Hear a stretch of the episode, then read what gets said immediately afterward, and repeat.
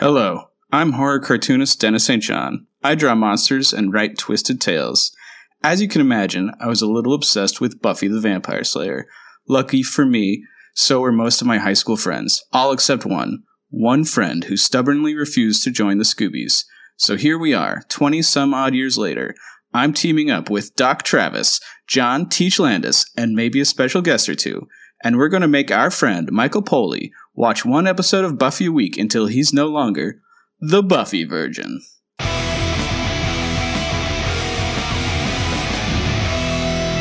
All right, uh, welcome to Buffy Virgin, a spoiler-free Buffy the Vampire Slayer podcast. We're gonna get real this week with season five, episode two, "The Real Me." I'm your host, certified monster expert Dennis St. John, and we have special guest Audrey from Instagram at Zinderella. Hi. Thank you for having me again. We're really happy to have you on. Yeah.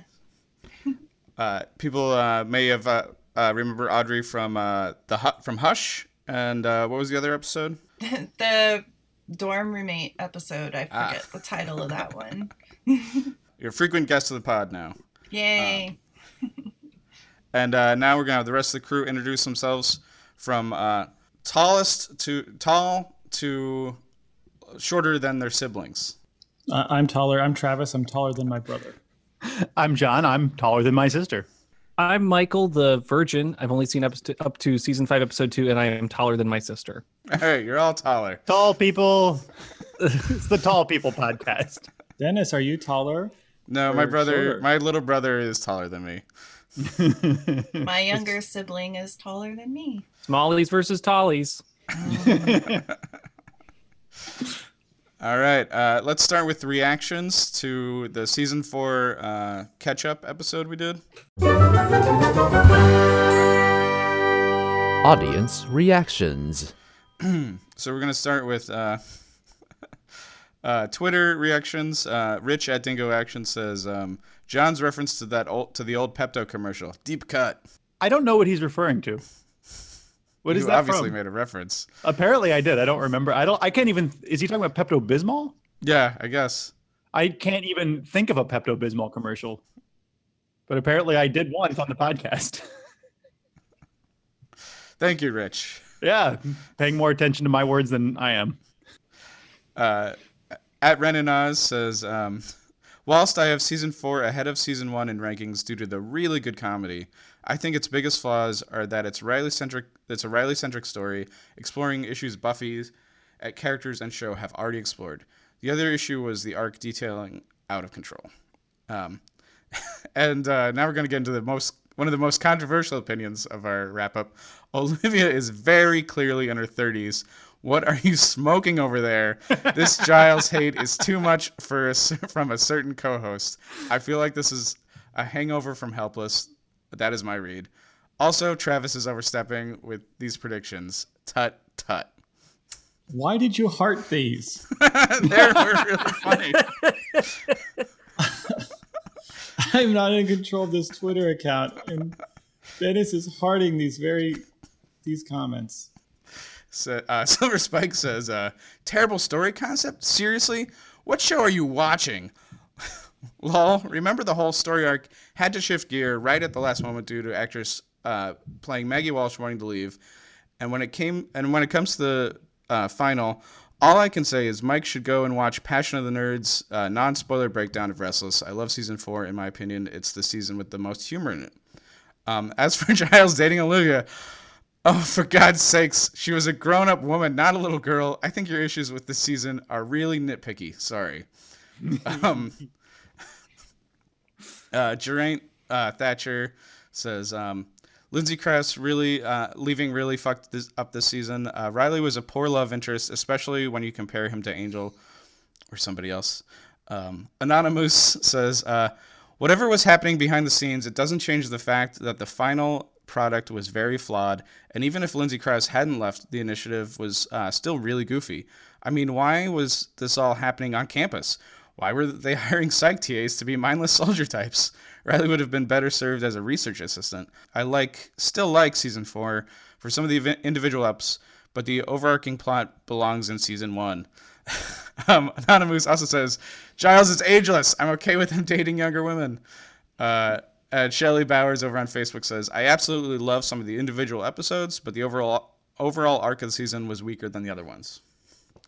So a lot of strong feelings about season four and about Giles dating Olivia. I liked Olivia. I don't think there's any problem with it. But that's that's just me. Well, my, my recommendation is that you get on Twitter and you write something somewhat mean about me at, at the Twitter account, and Dennis will like it and heart it and read it out loud next week. As, as I recall, this was not a, a controversy on the show. It was a three to one. One person had an opinion, and three people are like, "What are you talking about?" And then the entire internet, as far as our podcast is concerned, also Yes. says, "What are you talking about?" So this is just a Travis issue. It's not a. This is not a two sides of a controversy. I was like, Trav, you're you're perfectly welcome welcome to come on Twitter and defend yourself, but you got to come on Twitter. It's newfangled. All right. Uh, I mean, it's really like, what would Giles think of Giles? You know, Hmm. I think Giles would tell people to mind their own bloody business. Uh, Giles let's, uh, also not be defending himself on Twitter. that's true. Yeah. Uh, let's move on to the summary. The summary. Dear Diary, this week I got introduced to Dawn, who everyone says has been Buffy's sister since the beginning of the show. I know they're lying to me. Dawn is weird. There's definitely something going on with her, but only the crazy guy in Sunnydale knows what I mean. She's not real. I know it won't be resolved for a few episodes, so I'll have to ignore how everyone on the podcast chooses not to talk about it. And in this episode, everyone's a little too reckless, and by that I mean Dawn, Harmony, Buffy, the former owner of the magic shop, and Xander. While Giles is discovering his new why as he becomes a store owner, Dawn invites Harmony to the house and almost gets Xander killed. And Buffy is such a shitty older sister, she doesn't take Dawn's danger seriously until she gets kidnapped. Thankfully, Harmony's bad at leadering, and somehow Joyce doesn't find out, so there are almost no consequences for anything that happens in this episode. Buffy TV Diary, you're the only one who understands. P.S. I like Riley now. Sincerely, the Virgin. Aw. Good summary, Mike. All right, let's uh let's compare our great lines from this episode. Great lines. my favorite line in this episode i really like uh giles like real estate speculating where he's like uh i'll bet the death rate keeps the rent down i feel like that is exactly how i shop for apartments where i'm always like where's a where's a neighborhood where i can definitely afford the rent ah i bet the death rate in this neighborhood keeps the rent down wow. That's a joke we can't make, but you can make, John. Yeah. Yeah, that's, that's rough, man. Uh, I had two from uh, that I really liked. One was Dawn, and she's doing her little her monologue, her uh, her voiceover, and she says, "Oh, scary vampires! They die from a splinter," which is a great way for like a kid to like rationalize how not how killing vampires is not cool, um, but when it's totally cool. And then uh, just a few, just a little bit later, uh, uh, Buffy and Riley are talking, and Buffy's like, "I can't hang out with you," and Riley goes, "Slayer training." Buffy says, "Slayer shopping," but just as important. Which is just a great co- comeback. Uh, Lando, can you take Xander? So I just love this little like fun board game interaction. Uh, where Anya, they're playing life. Anya's like, "Oh crap! Look at this! Now I'm burdened with a husband and several tiny pink children. More cash than I can reasonably manage." That means you're winning Really? yes cash equals good Ooh, I'm so pleased. can I trade in the children for more cash? That was really funny. Oh gosh, that was such a fun scene. I I can't imagine Anya and Xander babysitting being fun, but they made it fun.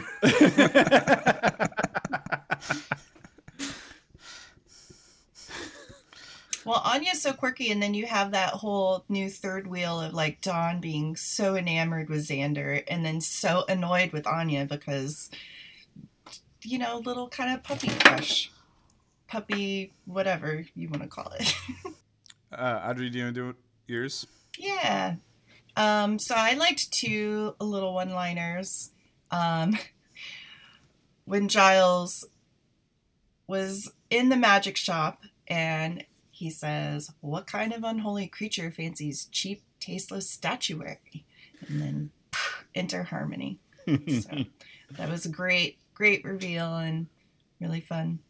Then uh, at the end, when they're back in the magic shop, and Buffy made the comment, most magic shop owners have a life expectancy of a spinal tap drummer.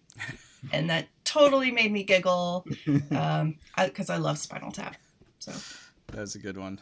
I almost put that one down. Uh, I had um, when uh, Harmony confronts uh, Buffy. So Slayer, at last we meet. We've met Harmony, you halfwit.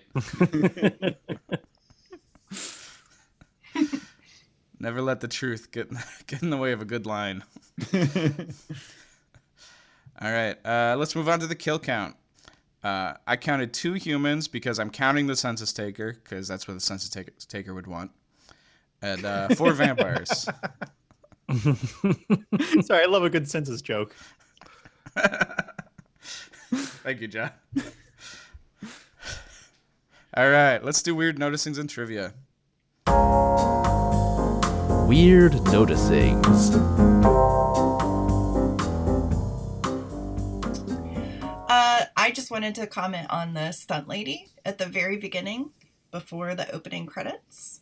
That she, oh, that one handed stand on a log was really impressive. I have friends that try to do acrobatic stuff, and that's really hard. Look at those muscles.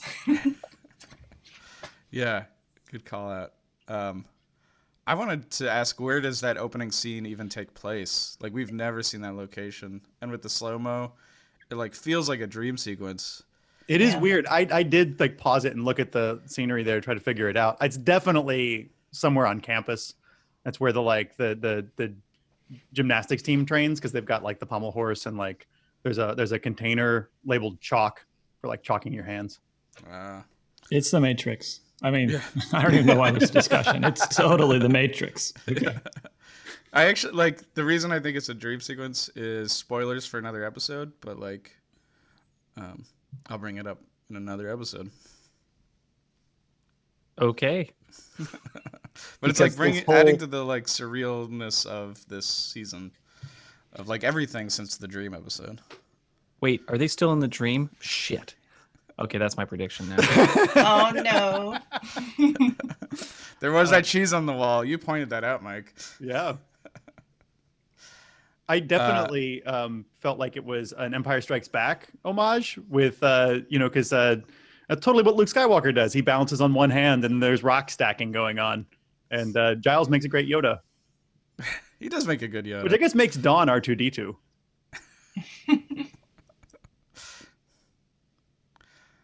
uh, no, Dawn would be somebody else. It'll come. Also, like how Giles is like just so breathy and just really quiet when he's talking to Buffy. It's like, what is he even really saying? It's like, Giles, come on, man, speak up a little bit. I had to like turn my television volume up. Also, I didn't see any scars on Buffy's neck, and she has fresh wounds. I mean, if if there was ever an episode where you she'd still have like healing Uh, scars, Travis, take a Yeah. look at the bottom of the document, Uh-huh. uh, the third screen cap there. Uh, if you uh, make zoom in, enhance. Yep. oh, I see a scar there. Yep. Yeah, the her right there scar above is the nose. actually like super visible. This. this oh, I didn't see it in the opening scene, so maybe I stopped looking. uh, at the end of the second act, before Dawn gets kidnapped, uh, the outfit she's wearing there, her scar is super visible because it also has the two marks from Dracula on it. the scar is well, for some reason, it wasn't in the opening scene, so whatever. Maybe because the opening scene's a dream. but thanks for bringing up Scarwatch. I was gonna type a Scarwatch and then I didn't have to. Uh, I was really happy with Riley this episode. He was like the coolest version of Riley ever. Like as a cool boyfriend, it's like you can change your schedule any way you want, and I don't. I just want to be with you, baby. Like I think having been this boyfriend before, which is the completely flexible, no life of his own, just wants to be a girl boyfriend. I'm like, I know this guy. I like. Uh, I was like, where does Riley even go when Buffy makes other plans? Like he just walks out the door and ceases to exist, basically. Uh, he's just got uh, nothing else going on. he's just uh, sleeping, you know, beneath the bench or you know over by her place. Until Buffy needs me. Um, Audrey pointed out, but we skipped over it, that uh, uh, Dawn is in the opening credits. Um, Which I must say that like really freaked me out when the first time I saw the episode. I remember being a first time viewer and being like, "What? What is this girl in the opening credits? What's going on?" so, I wondered if Michael noticed even noticed that she was in the opening credits. Uh, actually, I skipped the opening credits. I just 10 seconds Dude, forward, 10 seconds forward, so I totally missed it. no, never Yeah. skip the opening Shouldn't credits. do that, Michael. We all I should know that by now, but I'm like, ah, they're not going to do anything else. They've done all the things. It's it's even more interesting given that uh, Tara and Anya are not in the opening credits. Yeah, and no Tara, no Anya, but Dawn. Yep, Uh, Is Marc Blucas still in them? I think so. Yeah, yeah, definitely. Because they, they they started using the shot from under the table with the gun from Oh yeah, yeah. which is a crazy shot. Looks cool. Most important thing in television looks cool. yeah. Uh, John, why don't you do some zooming in and enhancing? So there's this wonderful scene in the kitchen, which actually I love. It's really good prop work, actually, where the uh, there's this little like ballet around the milk and running out of milk, and you can see the like conflict over the milk coming, and it doesn't really go anywhere except for like a dirty look and Yeah, it's just good family so much. choreography. so much about the relationship with that little milk ballet. As part of it, though, there's this cereal uh, which is called Sunshine Crisp, and if you zoom in on the uh, edge of the box there, you can see Sunshine Crisp has printed a joke of the day. Would you all like to hear Sunshine Crisp's joke of the day from the cereal box? I would. More than anything else. Two penguins are sitting in a bathtub. One of them says to the other, Can you please pass the soap? And the other one looks at him and says, What do I look like? A radio? so, I- so, which is, it's awesome that whoever was the, you know, paper prop designer just snuck that in or put that in. They needed some filler text, I guess. I don't know. It was awesome. This just awesome that it's there. I Googled this and according to like Yahoo Answers, not in relation to Buffy, but just like this joke, right? Uh, apparently, this joke exists uh, as like a trap that you set for your friends or people you're not really sure you want to be your friends, where you tell this joke, and if somebody laughs at it, it proves that they're too eager to please you, or they're too they, they want to be in with you as a friend too much, and that they're lame. So it's a trap you set for people. I just laughed at it. Uh, Yep. 'cause I So like, either your friends appreciate absurdism or they are sycophants. Wow. Uh, what a douchey thing to do to your friends. So- Yeah, would you like to join the Pen 15 club? oh man. I, I hate friendship tests. I hate or like relationship tests. and like there's it's like a subcategory of things that I'm sure like all showed up in teen magazines as dumb ideas made by adults that kids would do and then kids totally did them. If you want to know if someone's really your friend, see if you can get them to watch every episode of a TV show. Oh, maybe they'll be my real friends. I hope they'll hope they like me. Uh, speaking of zooming in and enhancing, Giles' new car, uh, it turns out it's a 1987 BMW 325i, which I don't know anything about cars, but I did discover the IMCDB, which is the internet or the yeah the internet movie car database. oh, nice. which is a website that just tracks cars in movies and if you want to like index which movies use a particular like make and model and year of a car they've got it all figured out and i also learned this crazy thing about the, the license plate apparently the license plate is it's sort of like a 555 number is that there's certain license plates that get reused over and over again and california has specific license plates that they don't mint real ones of because they're for movie cars oh, so like any California license plate that has it's like a Q or a G in like the third letter or something like that is not a real license plate. I'm glad we had you to go uh, to go down that rabbit hole for us. uh, I just know that car had nice wheels. The rest of it's good too. the audio is actually out of sync in that car scene, so we can feel better about our audio if you watch that car scene after Dawn, after Dawn changes the radio station and Giles yells at her. His audio isn't in sync with his lips, at least on the online version.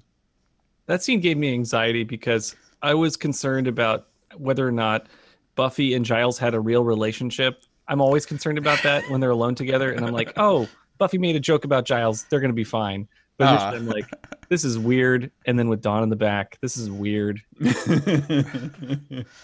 Also, how how thin skinned is Giles that he's like demanding respect, like literally saying, "You need to respect me." I mean, how thin skinned is that? I've totally done what Giles did in that in that uh, scene though of like trying to shift on an automatic, like after you're used to an automatic, after you're used to a manual, like ah. Yeah, Giles problems. Um, so I love the crazy guy acting outside the magic shop. The crazy guy that kind of like just approaches Dawn and says like, "You don't belong here," and like other weird stuff about cats and like closets and whatever it is. Like that's just a crazy like confrontation, and the Dawn's terror is so real. Uh, it's fun. I mean, we've all had these interactions, and I feel like they captured the you and a crazy person uh, relationship so well. Uh, I love that. Also, I love it because it lets me um, immediately get access to pre- predictions about Dawn. So by uh, by looking into it, so I'll we'll get to that later. Yeah, what's going on? Uh, I'm very impressed with Willow's ability to inventory an entire story in an entire store in like a minute. Like the inventory was already done. She picked up a She's- binder. no, she but she's able to be like one book is missing from an entire store that's been searched. oh yeah, That's I guess you're right. Yeah, okay. And the little like unicorn, you know, she was just like, "Oh, this one, it was pri- priced at this. That's what's missing." Like, no store has that clear a database in paper that says where things are and the. Hey, maybe, but yeah, it would like it would take somebody who was working at that store like hours to inventory what was stolen, right? Well, he probably had a lot of free time on his hands and was very OCD meticulous about his inventory. You know, It's how many tight. more how many more unicorn statues do I need to order from Thailand? Oh, let's just keep this one, see if it works out or not. Or maybe Brad the vampire is OCD, and when he stole the van- the the unicorn for Harmony, he like marked it off the list because he Oh, felt the need. yeah. taken but not paid for. I wondered if uh, Brad the Vampire like had a reference in like a p- previous season because Harmony talked about a lot of guys. Like if if that ever came up, but I was not about to do that research. Travis, Oh yeah, harmonies is the name of the episode in the episode, so it's always like a point. It's a, it's a bingo point, I think. uh, I just wanted to briefly talk about the Tara Willow scene and like first like that Tara is not sure is saying she's not sure she wants to like join the Scoobies, and Willow doesn't really hear that at all. Instead, just talks about like having her join and like creating initiation rituals, but isn't listening to the like I don't know if I want to join your group. Um, and uh, Tara bristling at the "You're one of the good guys" comments. Yeah, that was really well done. yeah, it's a really good relationship scene. Do we pull that out for questions or themes? Maybe a little bit, but yeah, that one's really well put together. I, yeah, Amber Benson's acting though in that moment where she's like, "You're one of the good guys," and she just sort of like gets skin crawly for a second. Is it's Yeah. really good. Yeah, and I think there's a couple different reads on what that could mean, uh, but we we could talk about that. I don't know. In season seven wrap up. Got it. uh, so is the ice cream gag on Dawn's face when they're playing games? Does that feel like too much? Uh, yes, because the, the I think it's just too much ice cream. Like the gag is good, the joke is good. Like the her like image of herself versus what she's actually like is is a great character moment. But there's just literally too much ice cream to where it's not believable. like it's like dripping. Yeah, Yeah. you would notice that much ice cream on your face. Yeah. Unless you're so enamored of someone. Uh, yeah, I, I agree. It like it, they hit the gag so hard that it was too much. Like it didn't. I don't think it would take much ice cream to be embarrassed about it. At like 13, 14, I think Dawn's supposed to be 14. I would be so highly aware of anything on my face like that, especially sitting next to puppy crush person. So and they do it so well with like her showing up to see Xander when he sh- when he like comes to the door like she's overdressed you know and like so excited. I mean they do it so well that i was just sad because that guy just got punched too high but it's just like an interesting note you know for tv stuff like eh, tone it down. Maybe in theater like if this was a play it'd be like well done. Nah, ha, ha. but uh, for a film no thank you. Well, I used to have to play in like 20 inch televisions and 24 inch televisions, and right the theater of televisions Yeah, people could barely see what was going on. Yeah. It was worse than theater. it was blurry AF. well never mind i want a more something more nuanced than the world needs Buffy sounds so much like a mom in this episode. I don't know. She's just like really momming it up, and and I mean even more than just like a ki- her kid sister. Like I feel I feel like it's like way overbearing, but um, but I mean it it was it's totally like a fun twist that Sarah Michelle Gellar gets to gets to do that. So I, I really like that. Um, and then I thought that the the four minion vampires were always in vamp makeup. I think if I remember correctly, Yeah. they, they Yeah. were always in vamp makeup, which is like a fun twist to like show that like they're really not in control of anything. Like I think there's a couple different reads. One, so you just know that they're just vamps, like you're kind of dehumanizing them, and two, like they're not very good at being vamps. Maybe that's what they're saying, but I'm sure there's more reads on it than just that. Yeah, I think it's like yeah, I think it's just to visually recognize them as vamps and like it. It kind of is bringing it back to that like season one vamps and vamp face thing, right? which I, I without giving away any spoilers at all i was super excited this time watching it because it was the first time i noticed uh, an actor named Tom Lenk who is you know maybe going to be hired again at some point for something who knows but uh, I've seen him in other shows, other Whedon shows, Whedon movies, and stuff like that. So I thought it was really cool that I that I could spot him out, and I had never noticed him before. Oh yeah, yeah. Um, he's friends with uh the wife of Jason Cooper, who's been on our show once before. So I want to try to get him on at some point, but I don't know how strong that connection is. But I did hear that he hated the makeup for this episode uh, through through uh, Annie. So heard that like it was very uncomfortable makeup. Not that that's a surprise. It doesn't look super comfortable. Well, and they Uh, were in the makeup the whole time, so that's probably a lot of hours of wearing it. I mean what monster makeup doing looks comfortable right it all looks kind of rough Yeah, I guess you're right. I've had a little bit of monster makeup where like a prosthetic got done on my face so I could have um an eye removed, you know? And like it was that whole process of a prosthesis on your face, it's like worse than going to the dentist. It's so uncomfortable. And you have to be cool about it. And then getting it installed or whatever, installed, you know, sitting in a chair while someone does that stuff to you. It feels gross. I don't like being having my face touched those ways. Yeah. Yeah, when we did um the zombie movie, uh, uh Dream of the Dead, I I didn't even wear a prosthetic. I was having wax put build up on my face and that like itched like crazy. All right. Uh, so this is two episodes in a row where the main villains are vampires, uh, which we haven't had that in a long time. It reminds me of uh, the beginning of season four, where we had uh, who's the uh, vampire there? Sunday. We have Sunday, and uh, just this idea of like it's a level one villain, right? Harmony is barely even that, right? Yeah.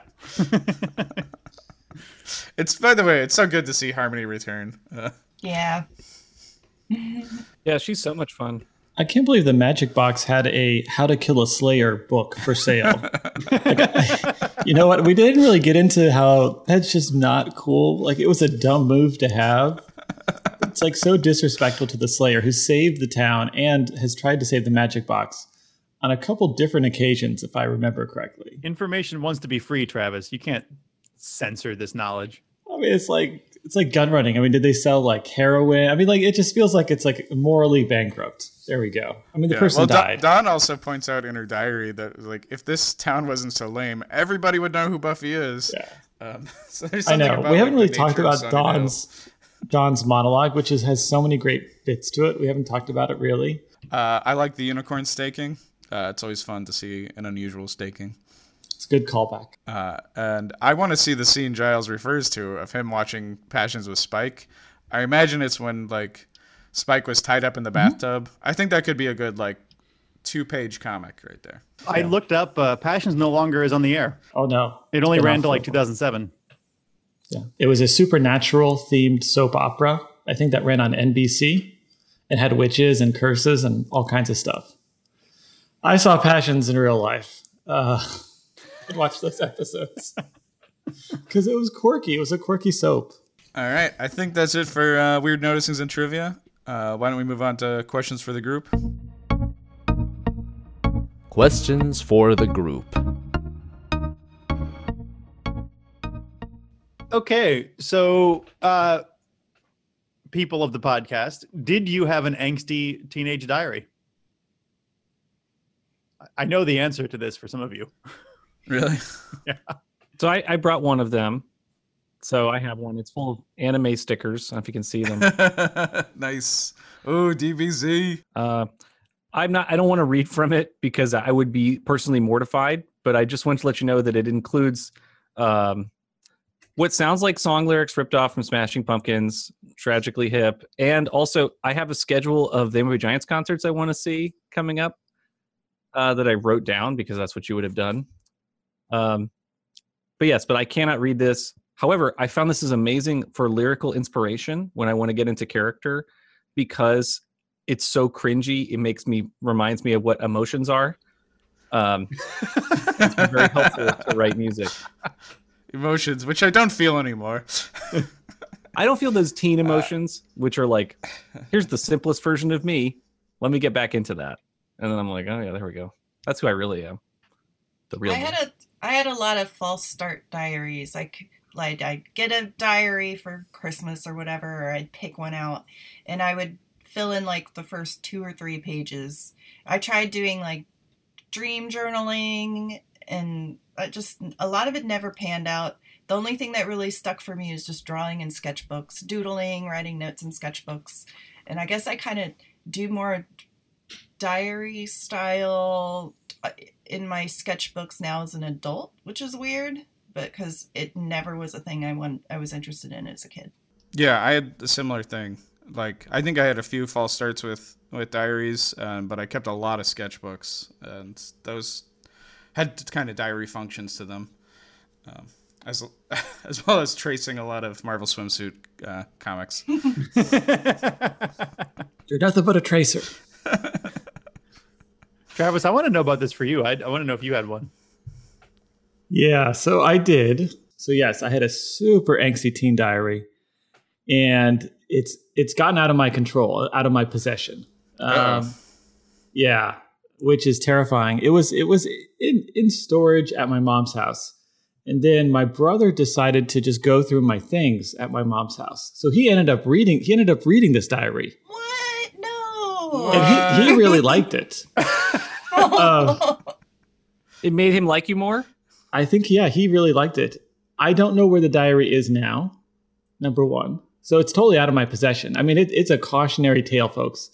If you write a diary, you need to have it in a burn case. You need to have it in a in a briefcase that contains like lighter fluid and a match. Okay. It's probably already up on Reddit by now. I uh, I tossed out all my old um, like teenage sketchbooks and stuff after my mom died. Um, I went through, you know, I did a big inventory and uh, tossed a ton of stuff out. And then actually, uh, John, your dad, I posted something on Twitter about that or on Facebook about that, and your dad offered to like, no, just mail them to me, because he was like, but I was like, they're they're gone, they're already gone. but it was nice of your dad to like uh, be like that. That's really that. Yeah, that that sounds like him. It's really sweet. so my brother has read this angsty teenage diary, but he never brings it up because we never talk. So, but it wasn't the reason we don't talk, as far as I can tell. So, yeah, just people be careful with your teenage diary. you need to have it on a burn. What is it? Burn. I, don't, I want to say burn notice. That's a TV show You're imagining like you store it with the implements to, to destroy it. Yeah, like like the old Mission Impossible tapes that would self destruct. Like a lot of people keep like a fire safe to protect things from fire. This is like a fire unsafe. Or you could just keep a big a big gallon jar of ink, right? And then you just you just drop the notebook in the ink in the ink ink bucket. That's another way too. You just want to booby trap it. That's all. Yeah, it should definitely be booby trapped. You know, it's interesting you bring this up, Travis, because you know how like people's social media history gets brought back up only to hurt them. Clearly, a diary is the same thing. Like, why did you write that down? This will only hurt. When has a diary ever done something good? I think we're Well, Diary and Frank. I mean, okay. I, I think we're confused because we read diaries from the past that make us think that important people must have had diaries. But truly, okay, you got a good exception with the Diary of Anne Frank. But I think diaries in general are used to uh, injure people versus help. So overall, on this podcast, we are anti-diary. If you're listening to this and you're keeping a diary right now, toss it. Just be careful. Well, Keep be, your be careful. feelings to yourself. You know, I actually have heard because I do a lot of resale stuff. There is a market for old diaries, like it random people, not even like famous people diaries. And uh, I heard a story about a girl that won an auction of this older lady's. They're more like planners, but she wrote meticulous notes about what she did every day, and and she read like these thirteen diaries or notes, and got super excited whenever this woman did anything out of the ordinary. It just was so intriguing to her of like this poor single woman's life is so boring. I want her to, you know, like explore or do something. So whenever anything unusual popped up in her notes, uh, it was like a thrill. I mean, it's like it's like it's like vlogging. Uh, you know, it. it I, I totally understand the appeal because it's like vlogging when you didn't have like a camera. Like I I, I totally get why people would want it. So, uh, Michael, uh, I know that you you read a lot of management books and that uh, you've had to be people's boss before. Uh, what did you think of Harmony's management style? Is she a good boss? Well, Har- Harmony has a lot of issues, as you know. I think she's there's a couple of problems. She's clearly suffering from the fact that she's a first-time manager. She's never had this responsibility before. You can hear it when she's like, "I have to make big decisions, guys." uh, you can really hear it in her voice, her anxiety about the decisions she has to make. Uh, she also like her councils that she holds or meetings, maybe she calls them, um, are very disorganized. She doesn't have minutes. There's no organization for them. Um, it's not clear when it's whose turn to talk. Like half, I would say like 30% of being a manager is knowing how to have meetings. And she's failing at the meetings thing. She knows that there should be a meeting and that that's when the plans happen. But like as far as whose turn it is to talk and in what order, and then what you know the general why of it is missing. So that was a that was a, a knock against her. Uh, I think having the people that you sire as your minions is probably not smart because they're there because you sired them and not because uh, you hired them because they're good at the job. So I think like having a lot of it's basically like hiring your family, you know, or friends. I think that's a I mistake. feel like that's what most vampires have as their minions, right? Is their own sires. That's a Dracula move, right? yeah, but that's such an unprofessional relationship. I mean, I just got to say it. Maybe it's normal, but it's so unpro, you know? But it's like I guess I guess I think of most vampire gangs more like a family business than like a LLC. Um, I Oh, feel so like it's a there's like a book business. of like like like a like an opportunity for like management books for vampires. It'd be like from sired to hired. I gotta. I I thought it was really unprofessional to within within earshot of Mort be like, we're thinking of voting Mort out of the gang. Right. Also, she's Don't very Martin hear that. wishy-washy about the rules, right? Like, oh, it's apparently egalitarian. We can vote people in and out, but then she decides who's in and out. So, like, that's a fucked up thing that managers do, where they pretend that everyone's decision matters and they just make their own decisions. So that's what's, yeah, fuck that. It's her first time. She's just going on the fly, learning as she go goes. That's all. No, it sucks. This, but it's funny. Like every first-time manager is a harmony manager. It's just like there's no way to do management without ruining people's lives. Like your first time, you need two years to just ruin like maybe six to eight people's lives, and then you're ready for your next management opportunity. when I was a first time manager, I only had one employee. So I only ruined one person's life for a while. then they then they got a different job and then I ruined a different person's life for a little while and then I guess I figured out what I needed to do better. That's shockingly forthcoming. You, Oh yeah, o- older sibling, younger sibling dynamic. Were you Buffy or were you Dawn? Uh, I was definitely Buffy. I mean, I feel like I'm still dealing with the Buffiness of my sibling relationship. Um, and uh, I think as a kid, well, I'm I'm the older one. I think as a kid, I wasn't as burdened with the responsibility of taking care of my younger sibling, but as an adult, I certainly am. I was very, very Buffy. I was very protective of my younger sibling, and uh, yeah, I definitely, I definitely was uh, kind of momming, momming my younger. How much younger?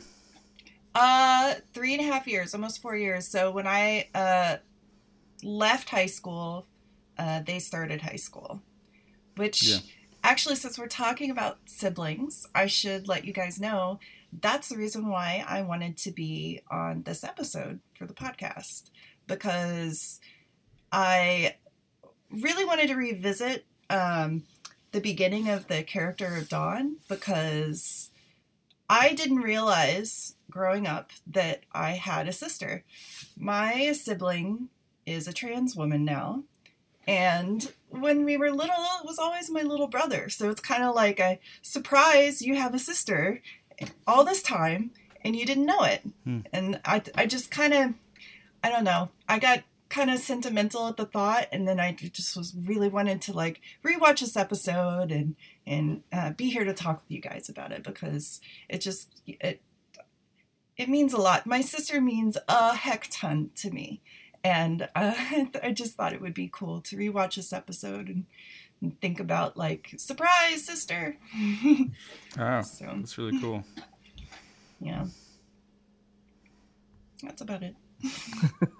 But you, but you were the protective one, even was- for all time. yeah. I mean, essentially going back all the way though. You're yeah, always kind I, of I was one. always a protective one. Our parents divorced pretty young, so having step families on both sides, I just uh, everywhere we went, I just was always kind of the person that stood in front and just was kind of the the per like I just tried to take care of her all the time. So Sounds like you were a good sister. I tried. I was like half. Sometimes I was good. Sometimes I was like tie my brother up to a tree and leave him. I don't remember any of those stories, Dennis. You're a good brother. We had a little play fighting stuff, but we were always giggling the whole time that we were, you know, like fighting between a door or something like, no, don't get in my room, you know, whatever. I feel like a Dawn. My sister is so intense. You just your sister is younger, but you still Yes. felt, felt like the Dawn. Yeah. Yeah, she just had more everything, uh, more anxiety about everything, more rage. Like she's the person that you'd go on a vacation. Like I remember a couple times we went to like Turkey, went on a like a European vacation, and she demanded to leave early because she needed to get back to her friends. And like Whoa. I can't imagine what it'd be like as a parent if she was my daughter, because my dad was like, "I guess you can leave," and like worked it out for her to leave early.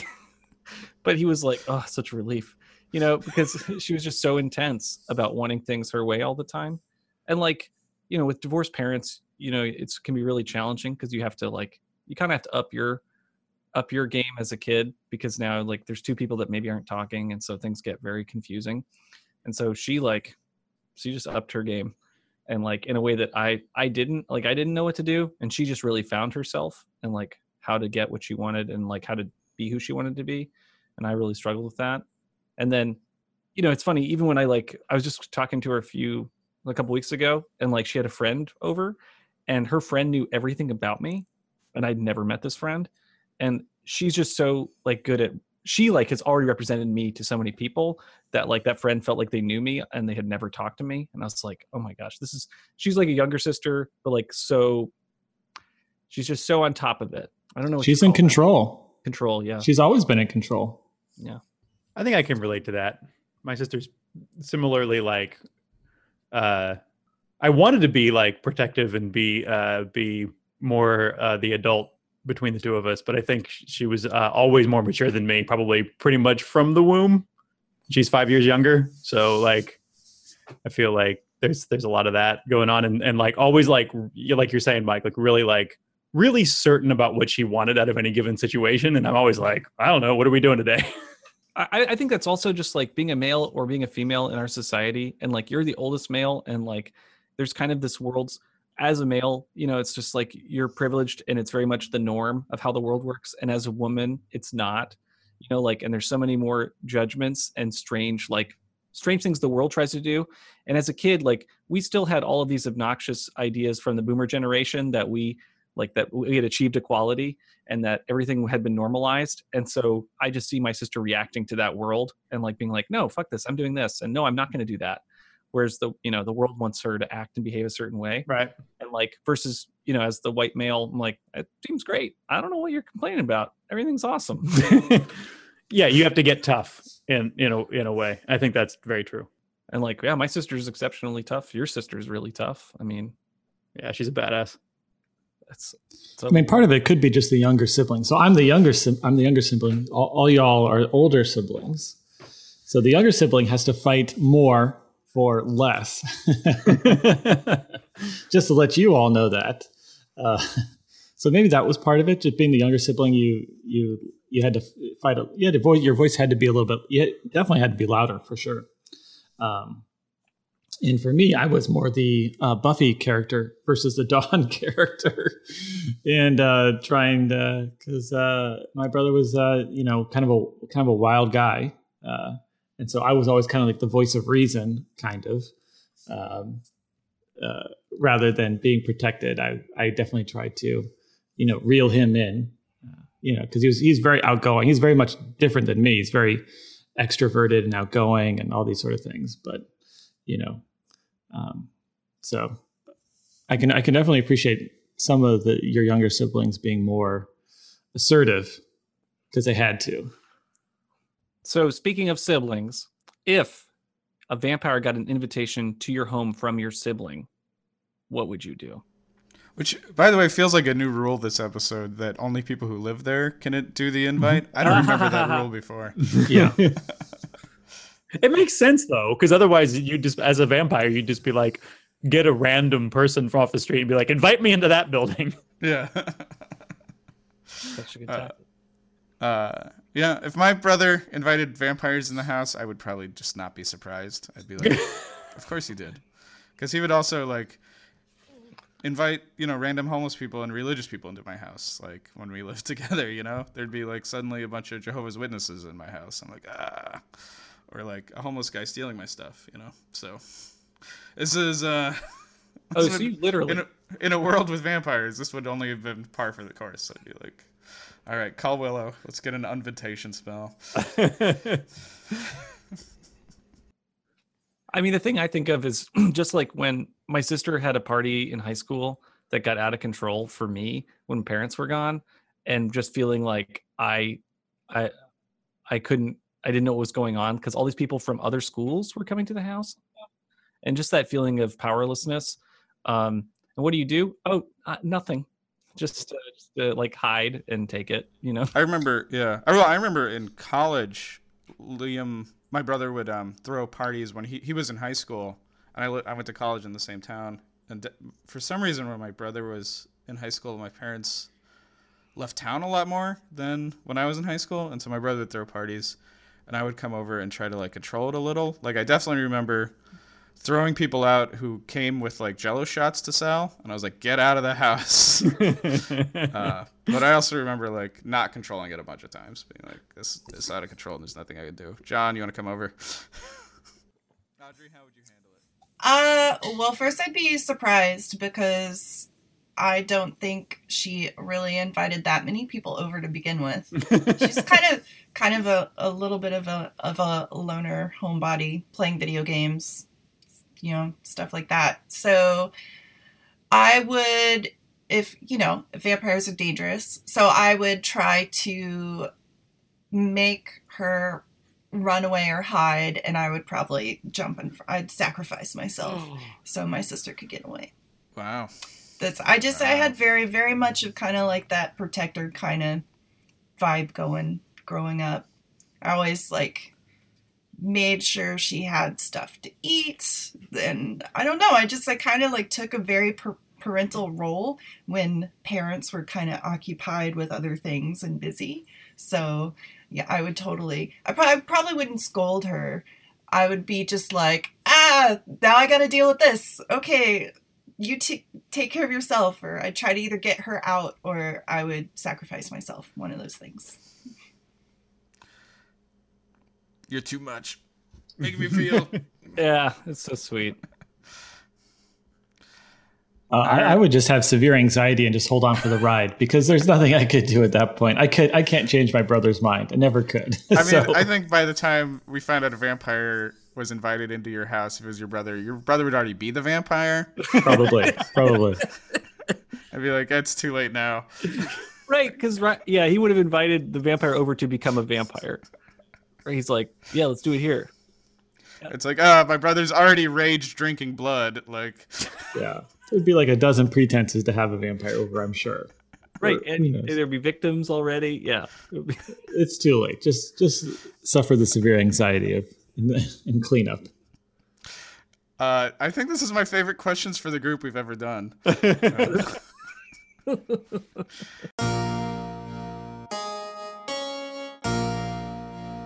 Recommendations.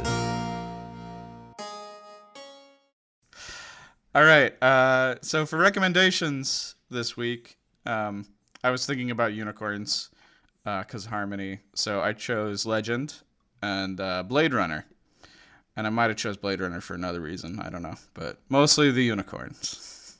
so that's all I got for Rex. What about Um, Spinal Tap? Oh, dude, yeah, we need Spinal Tap. Obviously, yeah. And Empire Strikes Back. Ah, fine. All right. we don't have Empire as a wreck. What if there was somebody out there who was like never seen Empire Strikes Back and they were like they heard our podcast and they're like, maybe I'll check that out. All right. Dude, you never know. Yesterday at a movie theater, there was um, two 16 year old girls talking about our podcast for a moment. And uh, in the context that they know Travis. Anyway, uh, okay. I thought you just like ran into random teenagers who know about our podcast. I was like, wow, we're bigger than we thought.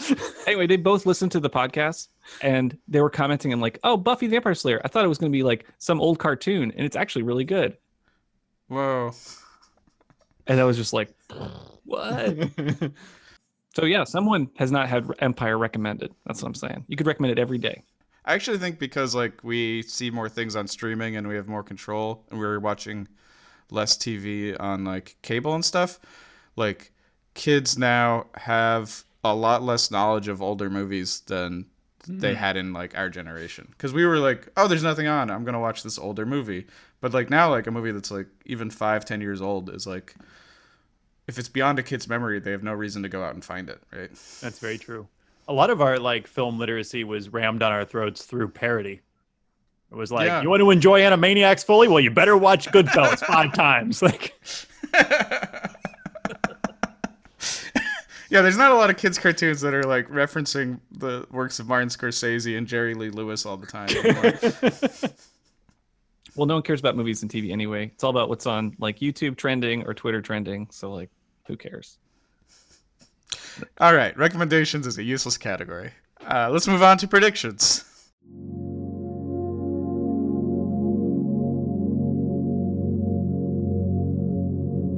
Virgin Predictions. okay, uh, there's a little bit of cleanup here um, because I had to redo the spreadsheet for our new rules, and I ran across a couple of things that we should have uh, addressed earlier. So, first of all, um, in season two, episode seven, Michael, you said that we will see more humans who want to be vampires. And I believe that we had this because uh, Xander desperately Oh. wanted to become immortal via Dracula. So I think we should have addressed this last episode, and I think it should be confirmed. What's the jury say? Uh,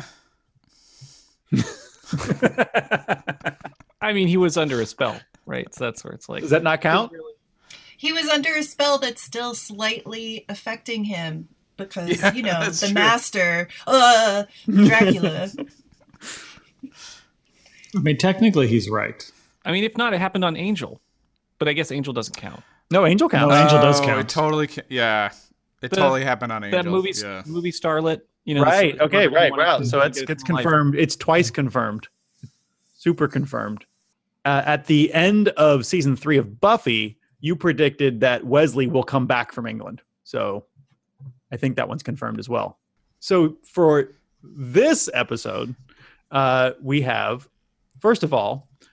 Uh, back in season four, episode 12, Michael, you predicted Giles will get a new car, which he has. He got a used car, but I think we can count this as confirmed. Oh damn!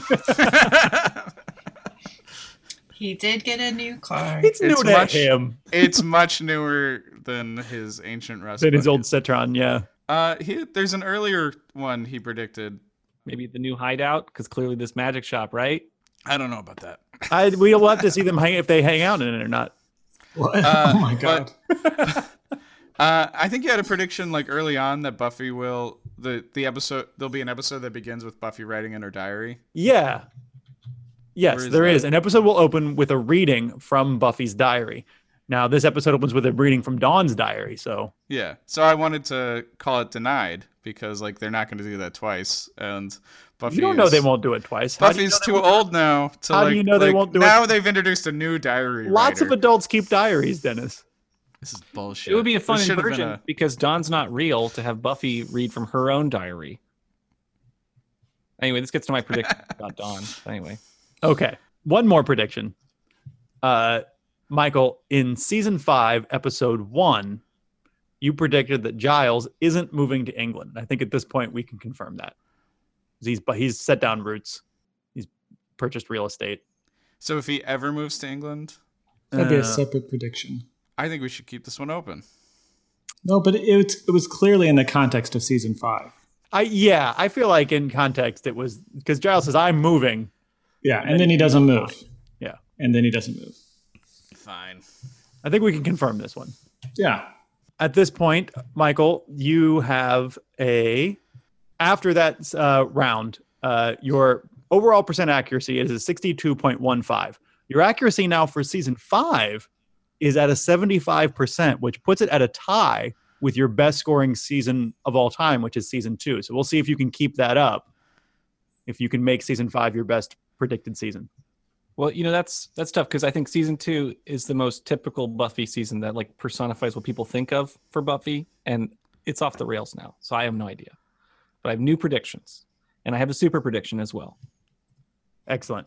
So predictions, um, and the super prediction, it's just it's worth more, right? What was the valuation versus It's five points. Yeah. Five points versus one. Yeah. Great. Okay, so predictions. The Scooby Gang will play new board games that will break the basic board game trinity.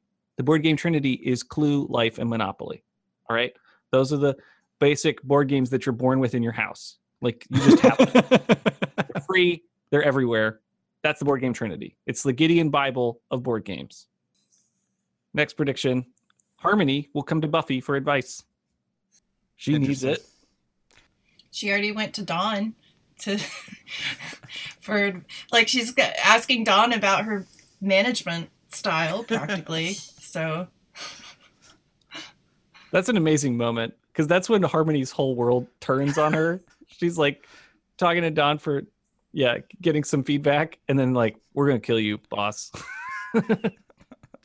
Mort or whatever. Um, a supernatural monster will appear at Joyce's art gallery. Right? She works at an art gallery. We don't know the name of the art gallery, correct? I don't think so. Now we had the mask villain that she had like some stuff from the gallery at home, and then that that was a thing with Pat. Pat ended up being killed, but um, Do you like my mask? It raises the dead. Bloody Americans. but I feel like we're seeding some stuff here about the art gallery because there's going to be a supernatural monster from the art gallery. Also from this episode, um, I love Anya's excitement about making money. Anya's going to get a lot of money. I don't know how. She's going to get a lot of money. She something clicked in her brain when she's playing life about She making figured. She finally figured out life. Well, because she's with Xander who can't figure out money, but she can figure out money. And like I think that will be that'll be really fun to see her figure out money and Xander not figure it out. Even though I say Xander's gonna get a career, he will, but Anya's gonna figure out money. That's different. Harmony will get a new gang. Because why not? Minions were fun. They'll make fun of it. I think they'll be wiped out very quickly, but that's not important. Harmony will get a new gang. Period. Okay, now I have a couple controversial predictions. Okay. I think Faith is Dawn. I don't know the supernatural explanation for how that is, but Faith is Dawn. Dawn has a secret. What is it? Faith always wanted this childhood. She always wanted what Buffy has. If she found a way to break the timeline so she could start over, this would that would be fucking rad. It may be too cool a choice for the show to do, but Dawn could could be Faith. And then I have a super and like she would have no memory of being Faith. I don't know. I mean, I, I guess because she's totally this other person. Like she made like kind of how Jonathan had the wish, and it just like I'm everyone. I'm amazing. Um, and then I have a super prediction. They are still in the dream from the end of season four. I don't know how they're going to get out of this dream, but they are still in a dream. And I hope it's not a season long dream. That would be insane. Uh, but uh, they are still in a dream. Excellent. I'm very pleased. Fascinating predictions, Michael. Fascinating? Oh, hmm. There must all be wrong.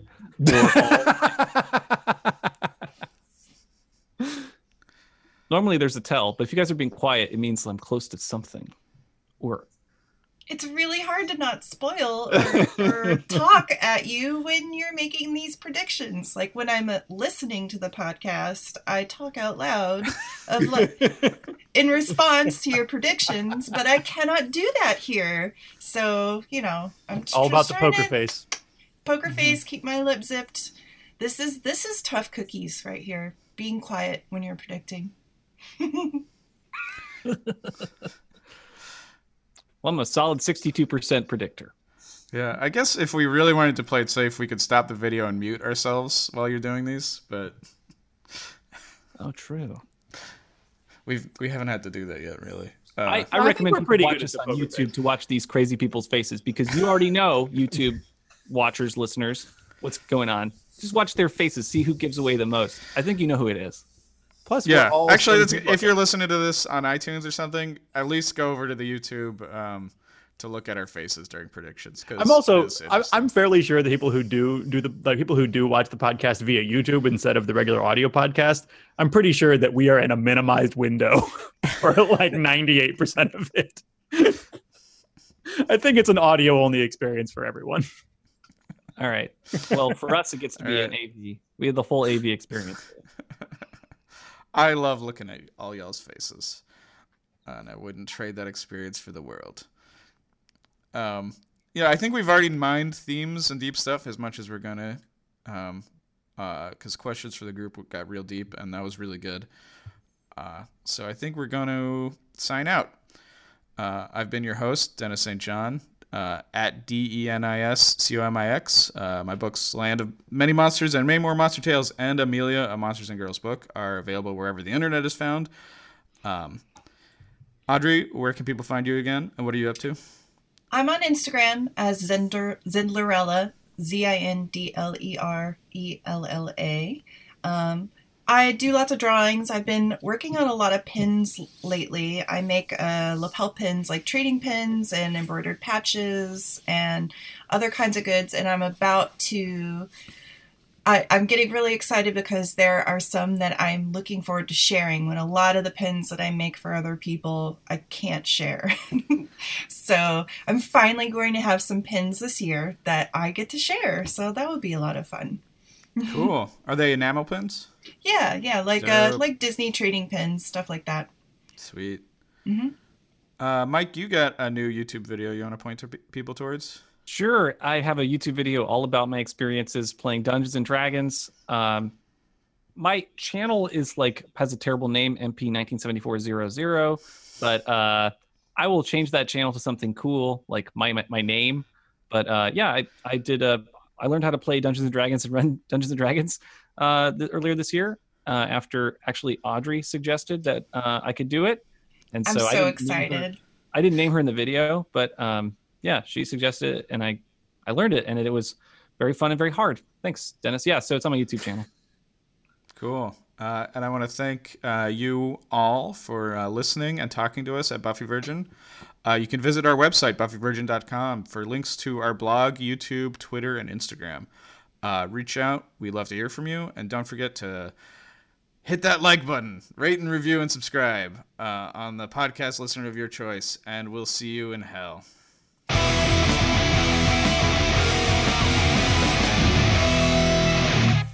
Right. Don't forget to hit that like button when you see a, twi- a tweet or a post that might offend someone on the podcast. Don't forget to hurt our feelings.